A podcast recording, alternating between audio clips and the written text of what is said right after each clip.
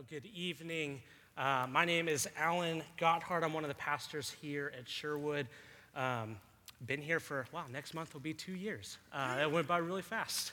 Um, so, my wife Ashley and I, we have two kids. Uh, we have a daughter who's two and a half, and we have a son who's about eight months.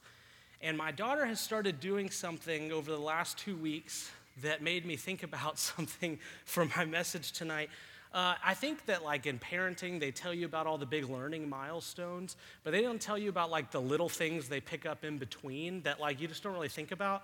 Uh, but Emmy's mind has recently been blown by the fact that people have names. Uh, and, and I think that's mostly our fault because we name all of her stuff just what it is. So, like, her stuffed animal horse is, her, its name is Horse. And we're, we're not, I'm not very creative when it comes to the names, but the, the other day, Ashley called my name from the other room. She said, Hey, Alan. And Emmy goes, Wait a second. And she goes, Daddy? Alan. And, I, and she, she finally figured it out, and it just blew her mind. And so now all she does is she goes around and she asks people their name. She doesn't care about remembering it. She just wants to know. She just everyone's got one, I think, is what she's thinking. And uh, and what it made me think about is that in the, her, her two and a half years of life so far, uh, that she's picked up these little things, but it took two and a half years for her to even figure out that people have names, which seems sad, but it's a big accomplishment for her. Um, but what it made me think about was there's a pastor that I really admire, he said one time, he said that you have to read the Gospels a lot. You have to read about the life of Christ a lot in order to appreciate how funny Jesus is and appreciate his irony.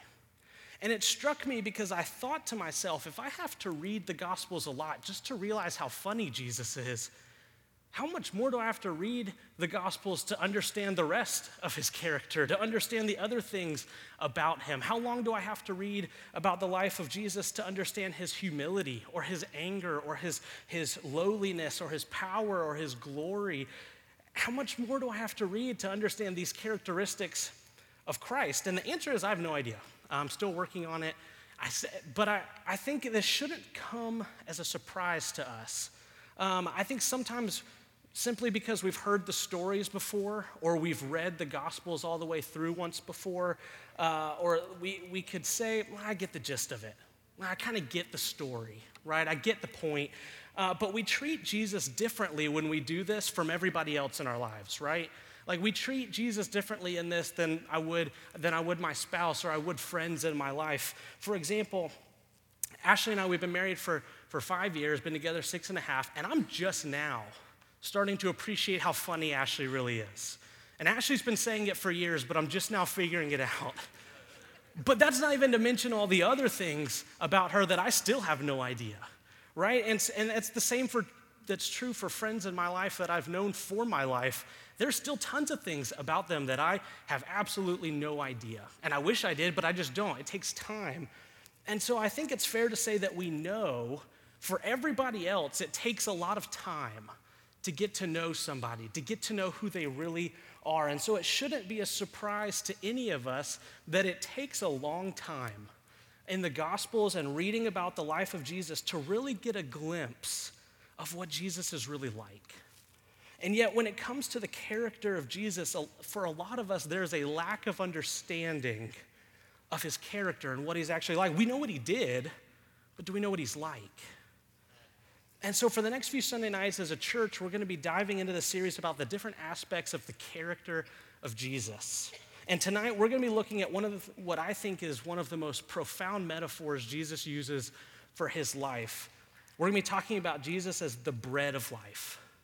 And this is a metaphor that, that reveals more of his character to me every single time I read it. So if you have your Bibles, we're going to be in John chapter 6, verses 25 through 27, and then we're going to skip down to verse 35.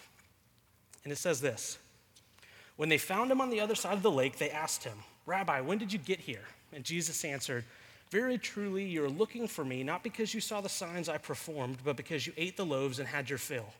Do not work for the food that spoils, but for the food that endures to eternal life, which the Son of Man will give you.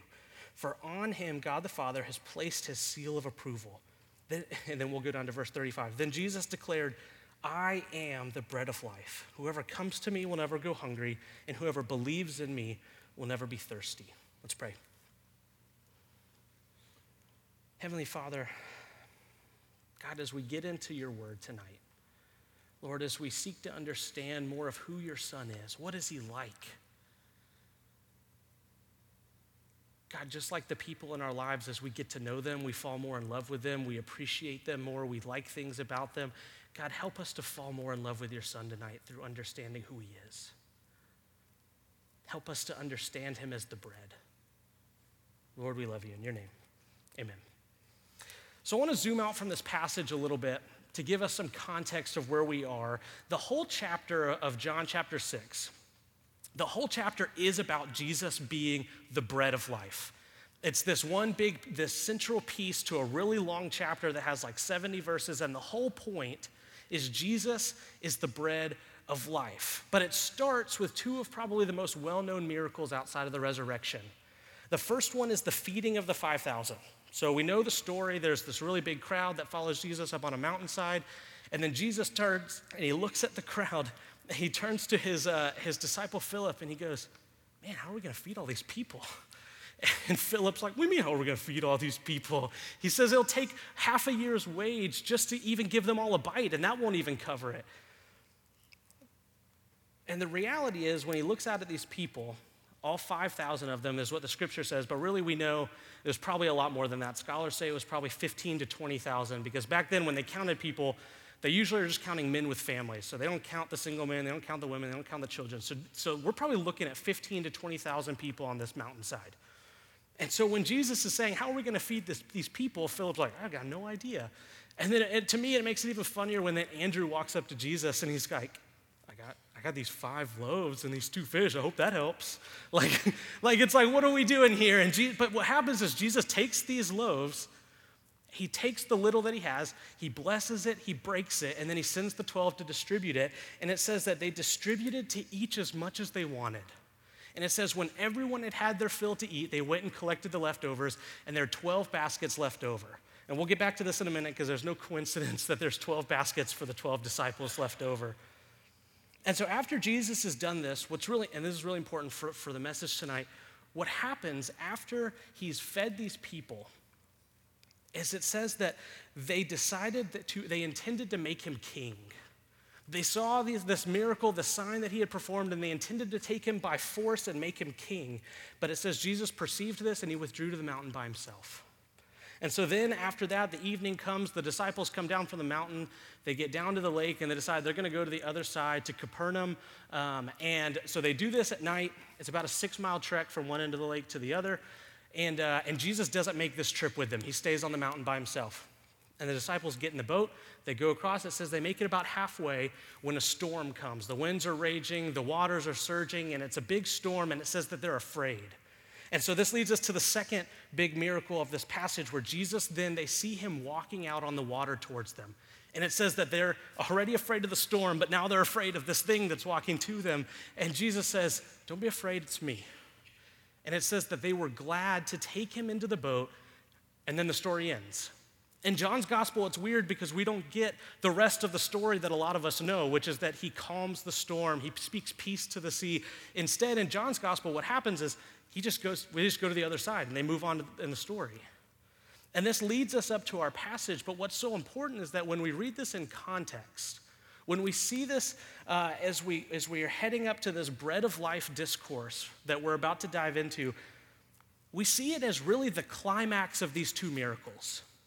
And this is why it's so important you look at context because it's easy for us to look at this miracle of the feeding the 5,000 and see it as simply a sign of Jesus' power and he feeds some people. It's easy to look at him walking on the water and see it simply as a sign of his power that Jesus can walk on water. But when we read it in context in John 6, it, it should become clear that they actually get their full meaning when we read it with Jesus being the bread of life. And what I mean by that is the feeding of the 5,000 isn't simply a display of his power. What we find out is the feeding of the 5,000, Jesus is saying, I didn't come primarily to give bread, I came to be bread. You get to the walking on the water, and we realize that, that Jesus is saying, You don't need me to calm the storm, you just need me in the boat.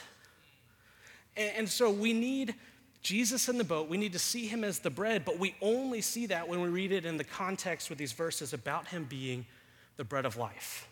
And so after Jesus and the disciples, they go to Capernaum, it says that the crowd realizes Jesus is no longer on their side of the lake. So what happens is they come down and they're like, Where's Jesus? So they get in their boats, they go to the other side, and they're looking for Jesus.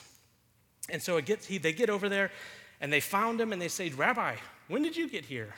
Because they're looking at the boat and there's like, There's only one boat. We know Jesus didn't get in the boat. And Jesus answers in a way that only Jesus can get away with because he doesn't even answer their question, right? He says, he says to them, Truly I tell you, you're looking for me not because you saw the signs I performed, but because you ate the loaves and had your fill. And so, what does that mean? Why, why would he answer that to them?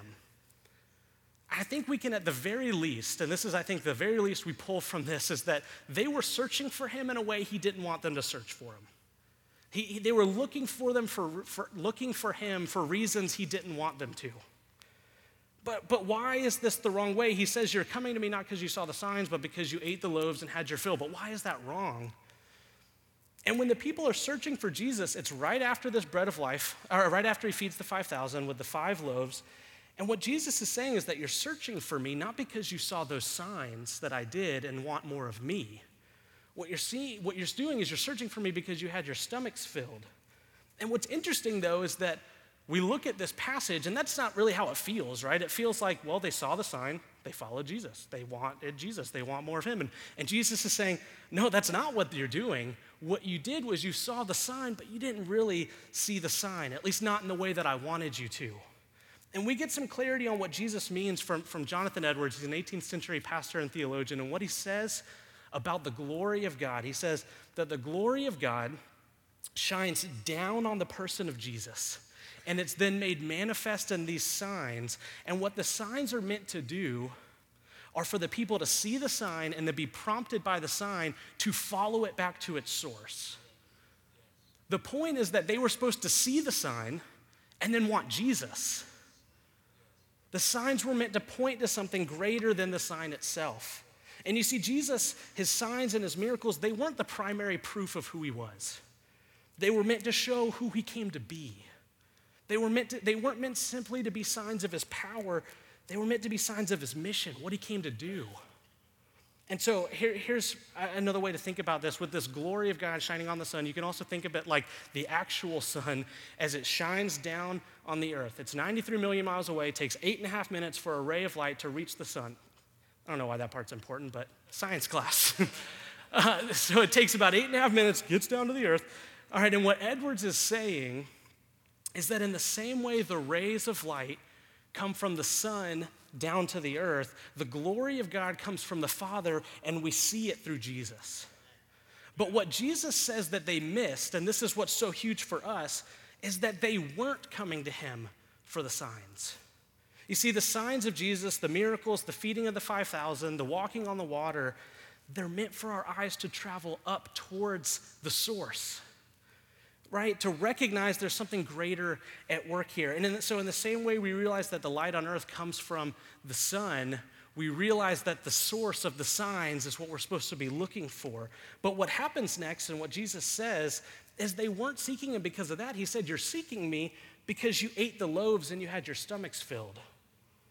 And again, think back to this analogy of the sun, right? We don't often walk outside and go, Man, I'm, I'm glad there's a sun today right? What we do is we walk outside and we just appreciate that it's light.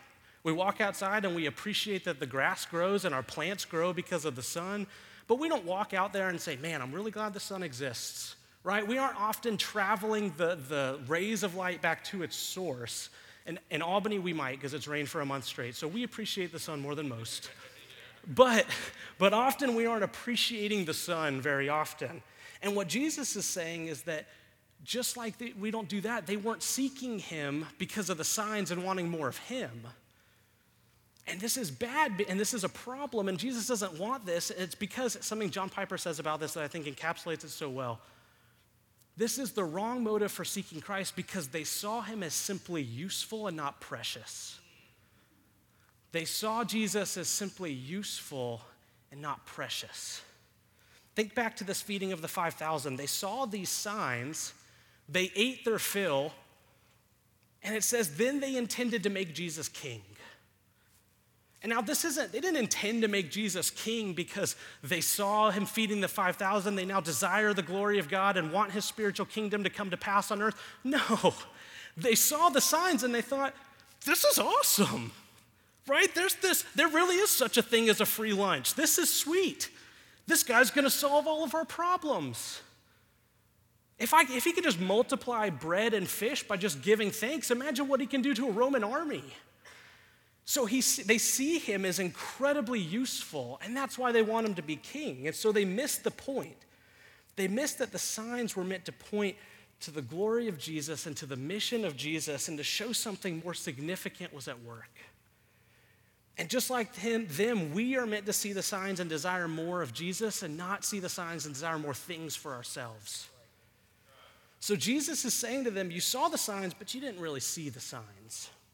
You saw the signs and you got your stomachs filled. You saw the signs and you wanted the product, or this is what Jonathan Edwards would say. He says that they saw the signs and they delighted in the products and not the person. And this passage is giving to us as a warning to not do this exact same thing. That we don't get, up, get caught up in the product of religion, but rather the person of religion, which is Jesus. And that's the temptation for us, right? We may not necessarily name it this way, but that's the temptation for us that we, we love the idea of Jesus when things are going well. We're all about Jesus when our stomachs are full. We're all about Jesus when we have a roof over our heads. We're all about Him when we have a savings account that's where we want it. We're all about Him when we're happy with our careers and where, where our families are. Or even worse, we don't have these things and we look at Jesus as the means for getting them, and so Jesus just simply becomes enticingly useful to us. But something interesting happens in the comfort of having the stuff. Something interesting happens in the comfort of the stuff. We say we're thankful for Jesus, but often it's simply because we're thankful for what he's given. There's something about comfort and about ease that undermines our dependence and our recognition on, of Jesus. We say we want him to be king of our lives, but only insofar as we want the king to remain generous. We want him to be king because of how useful he seems to us. And, and often, when things start to fall apart, we lose a job, or a family member gets sick, or we, we have uh, some unexpected expense come up, and we cry out, Jesus, where are you? I'm drowning. But really, what we're crying out is, Where are you, comfort? Where are you, job? Where are you, health? And Jesus is saying, You're not crying out to me for me. You're crying out to me because you want more stuff. But it's often not until the things start to be stripped away that we start to realize Jesus is precious and not simply useful. We're meant to trace the gifts back to the giver. But so often we have a hard time taking our eyes off the stuff. And I think that's what Jesus is talking about in verse 26 when he says, You seek me not because you saw the signs, but because you had your stomachs filled with the loaves. And this fits actually right in with the purpose of the book of John, right? The, most, most scholars agree that the Gospel of John is written primarily to display the glory of Jesus and not simply the glory of what Jesus does, right? Because I think that's the temptation for us. We want the things he'll provide. We want the peace in times of anxiety. We want the courage during times of fear, the blessings that Scripture says that it'll offer us. But what this gospel is saying is that if you aren't following the beam of the gifts up to the giver, then you've missed it. You've seen the signs, but you haven't really seen the signs. You want the product, but you aren't wanting the person. A good test for this, and this is something that I've thought a lot about this past week, um, I'll give you two existential examples and one practical one. The first one is a test for this, and, and we need a test for this, and, and I think the, the main reason why is we often don't even realize that this is us. We don't, we don't often realize that we are seeing him as mostly useful and not precious. But we need a test for this, and, and a test that I think is, is helpful is if everything in your life was stripped away, but you still had Jesus, would it be enough? And the next one is if you were offered heaven, but the, the mansions removed, the crowns are removed, the inheritance is removed, the streets of gold are removed, but Jesus is still there, is that still worth going? And then the practical example that I think really touches home, at least it does for me, is this next week if I were to lose my job, is the very first thing that I pray God, I need a job. God, I need peace because I'm stressed out. God, I need you to fulfill this desire for me? Or is it, God, clearly I need more of you this week? I don't know how I'm gonna provide. I don't know how my family is gonna make it, but I know I need you and I know you know what's gonna happen. And I think what happens though is that we replace a prayer for the, for the things, or we, we, we replace a prayer for Christ with a prayer for the things. And we say we're really praying to God for help. No, no, no. We're really praying for Him to give us the things we want. When really what He's saying is that you need me to, get, to be bread way more than you need bread. We easily fall into the trap of seeing Jesus as only useful and not precious. And that's the warning we see here in these verses. And so Jesus goes on in verse 27, he says this Do not work for the food that spoils, but for the food that endures to eternal life, which the Son of Man will give you. For on him God the Father has placed his seal of approval. So we're going to walk through this verse and we're going to connect it to this idea of Jesus being the bread of life. Um, but we're going to actually do it in reverse order because I want to leave you with the application that comes from Jesus saying not to work for the bread that spoils. So we're going to start with where it says, On him, God the Father has placed his seal of approval.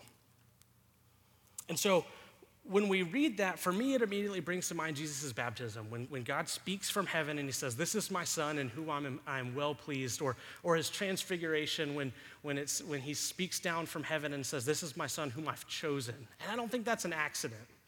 Because I think what Jesus is saying here when he says that the, the seal of God the Father is on me, is he's saying that he says I'm God. And it definitely means more than that. It has to mean more than that, but it definitely doesn't mean less. And so, what we see here in context is Jesus is saying, I have been given authority by the Father to give you what I'm offering. He has the authority to give and to do the things he's saying. So he has the seal of the Father placed on him, and then Jesus says, Do not work for the food that spoils, but work for the food that endures to eternal life. And I think the question that comes from this, where he says, don't work for the food that spoils, and, and we might say, I don't, I don't quite know what that means, but he, he is saying I need to work for something, and this something leads me to eternal life, and so I, I need to figure that out. And so, and that's exactly what they ask. He, he, we would ask, well, what is this work that I have to do to get eternal life? And that's what they ask in verse 28. They say, What must we do to do the works of God? Or to do the works that God requires? And Jesus answers, The work of God is this to believe in the one he has sent. Jesus goes on to tell them that there is a bread from heaven that gives eternal life, and they say, Give us this bread. And he says, I am the bread. Whoever comes to me will never go hungry, and whoever believes in me will never be thirsty. And I think what's, what's fascinating here is that Jesus is saying two things. The first is he's saying, I am this bread that leads to eternal life what you are asking for, what God gives, what I've been given the authority to offer and to provide through the seal of God is myself. Think back to the feeding of the 5,000 where Jesus came primarily not to give bread, but to be bread. He's saying, when I broke those loaves and passed them out, I will break myself and be passed out to you. I will be the drink poured out for you. I will be what leads you to eternal life. I will be what satisfies. And he's saying, You need me in the boat way more than you need your storm to stop. You need me to be bread way more than you need me to give bread. You don't need the endless comfort. You don't need promotion after promotion. You don't need a full bank account. You, what you need, the thing that will satisfy you forever, is to see me as bread. He says, You have only to eat, you have only to drink, and only then will you be satisfied. And what he says when I'm the bread, and he says, Eating is believing. Believing is eating. So, what he's saying is that to eat this bread, you just have to believe that I'm the one. So, the first thing he says is that I am this bread that leads to eternal life. And the second thing he's saying here is that if you don't see me, the Son of Man, the exact imprint of the radiance of God, the one who upholds the universe by the word of his power, if you don't see me as this bread, there's absolutely no amount of work that you can do that'll make me look like something to eat for you. There's no amount of work that you can do that'll make you willing to believe. And what he means by this is that if you don't see Jesus as the bread of life, if you don't see him as this radiant treasure that's offered freely to us, there's nothing you can do that'll make you want him like that. Piper gives this incredible, incredibly vivid example where he talks about uh, imagine you're going through a forest and you're starving. You're walking through the woods and you are craving food, you're starving, you haven't eaten for days, and you come out to this clearing and you see this clearing a table with a feast on it. And you come running up to this feast, you're starving, you're craving the food. You come up to the feast, you sit down at the table, and you look at the table, and it's all made of plastic. You pick up the little, the little plastic piece of bread, you pick up the little plastic grapes, and you look at it as something that this isn't gonna satisfy me. I'm starving, this isn't gonna do it. In that moment, you're standing before this plastic feast. There's no amount of work you can do that's gonna turn plastic food into normal food. And that's, Jesus, that's what Jesus is saying here, too, that if you don't see me as bread, you simply see me as plastic, you simply see me as useful, there's nothing you can do that's going to make you want me like that. It says that only the Father draws us, and only then can we see him as bread.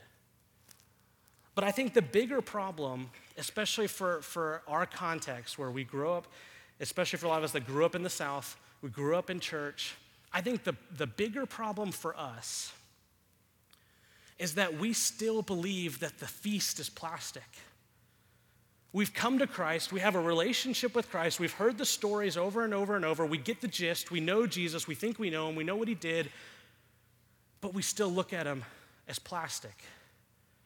And so, what happens when we don't see Christ as the bread of life and we only see him as plastic is we say things like, Yes, I have Jesus, but who's going to take care of my family? Yes, I've got, I've got, I've got Jesus. He's over here, and that's awesome, but, but I, I really want a lake house. I, I've, I've got Jesus over here, but who's going to heal my son? I've got Jesus over here, but who's going to do this over here? And so what happens is we've never gone to the table to sat down and eat. We've never gone down to the table and said that, yes, Jesus, you do satisfy all the things. You do fulfill all the desires. You will give me all of the pleasures forevermore, the joy that comes in the presence of Christ, but I've never tasted it. And so I go on living as though I have to get the other stuff. C.S. Lewis has a quote in his book, The Joyful Christian, where he says, If you aim at heaven, you get earth thrown in, but if you aim at earth, you get neither. What Jesus is saying is that the only way to a love more connecting, a peace more freeing, a strength more powerful, a joy more consuming is if you see me as bread. You can't aim at the gifts because you won't get the giver. If you aim at heaven, you'll get earth thrown in, but if you aim at earth, you'll get neither. You have to aim at the giver. You have to aim at Jesus as the bread. And then when you see him as your treasure, only then do you get everything else. And I'll explain in a minute how that, how that really is the case. But it's only when you see him as the bread that you can eat and never hunger again. There's no amount of work you can do that makes Jesus the treasure. You either see him as the bread or you only see him as useful. And here's where this connects to the first part of verse 27, where Jesus warns us to not work for the food that spoils. We spend a lot of time in our lives working for food that spoils. And this isn't a bad thing. That's what it means is that we spend most of our lives working for a paycheck to take care of our families. We spend most of our time working in our homes to take care of our kids. And these are all good things. But we spend so much of our time on these things. And what Jesus is warning us here, and, and what he's not saying, and don't hear me say this, Jesus is not saying don't ever work for that food. He's not saying go quit your job. He's not saying don't make money. 1 Corinthians tells us to continue working in what you were called to do.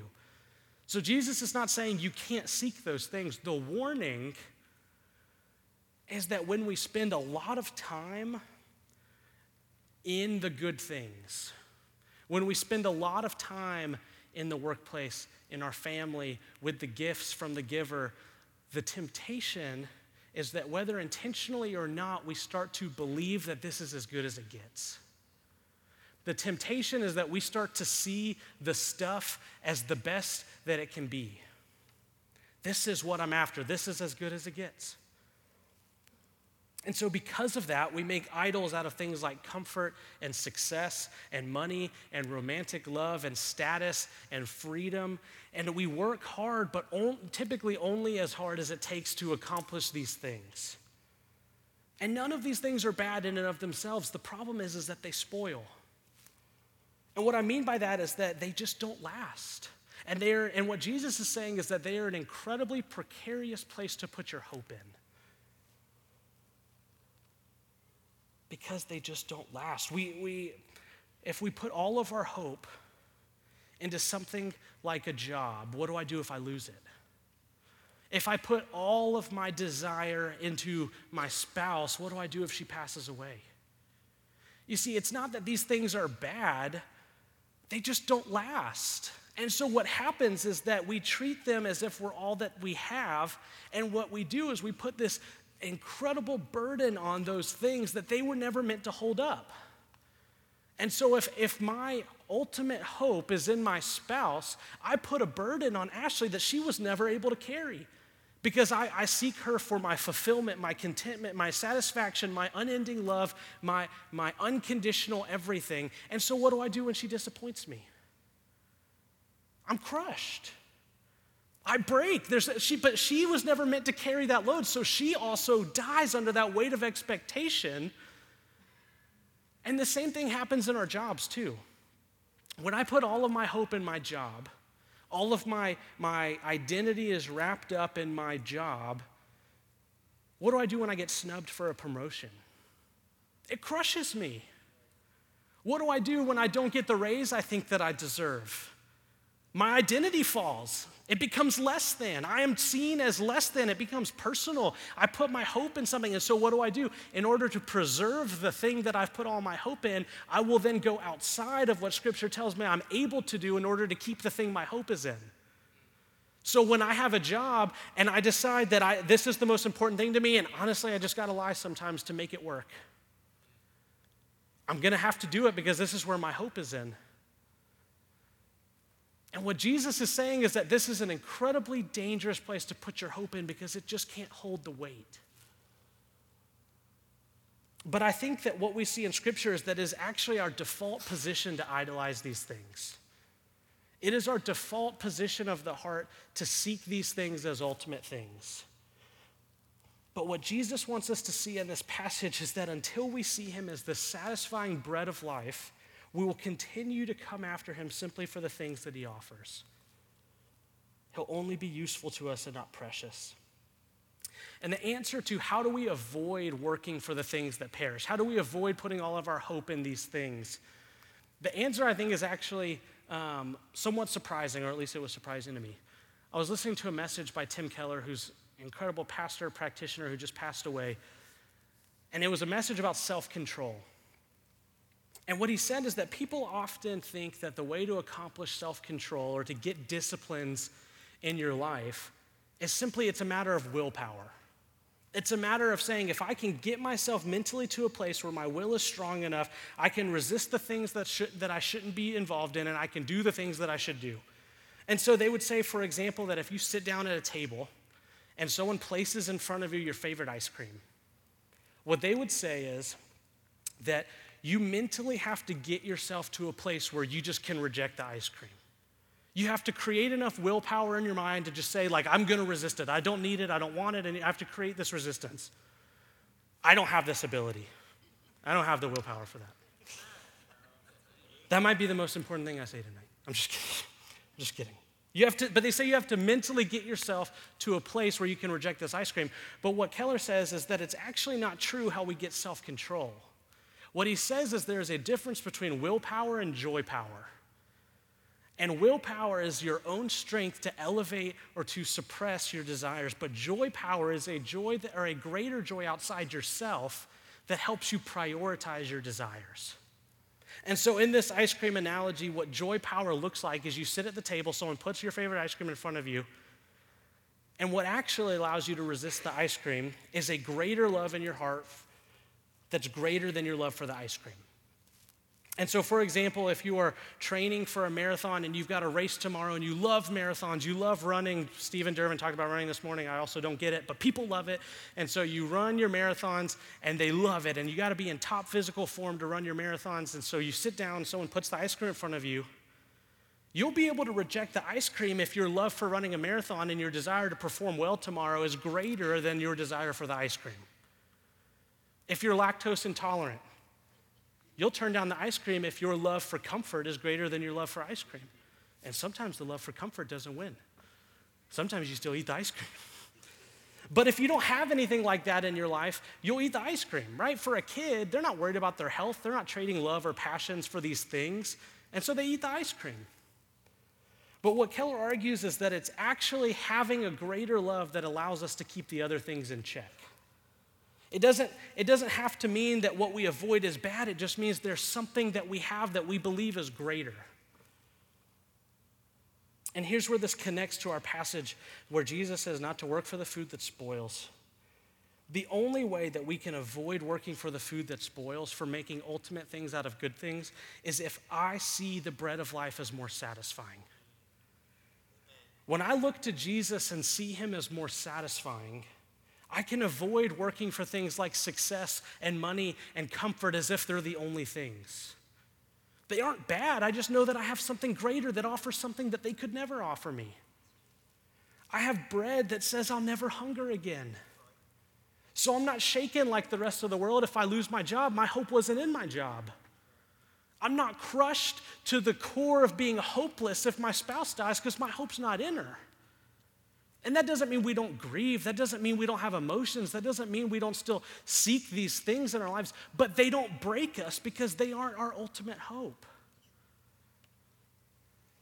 It puts my hope in something eternal and secure. It allows me to face trials and difficulty with joy in all things because I have a satisfying feast in Jesus as the bread of life that will leave me full and satisfied all the time.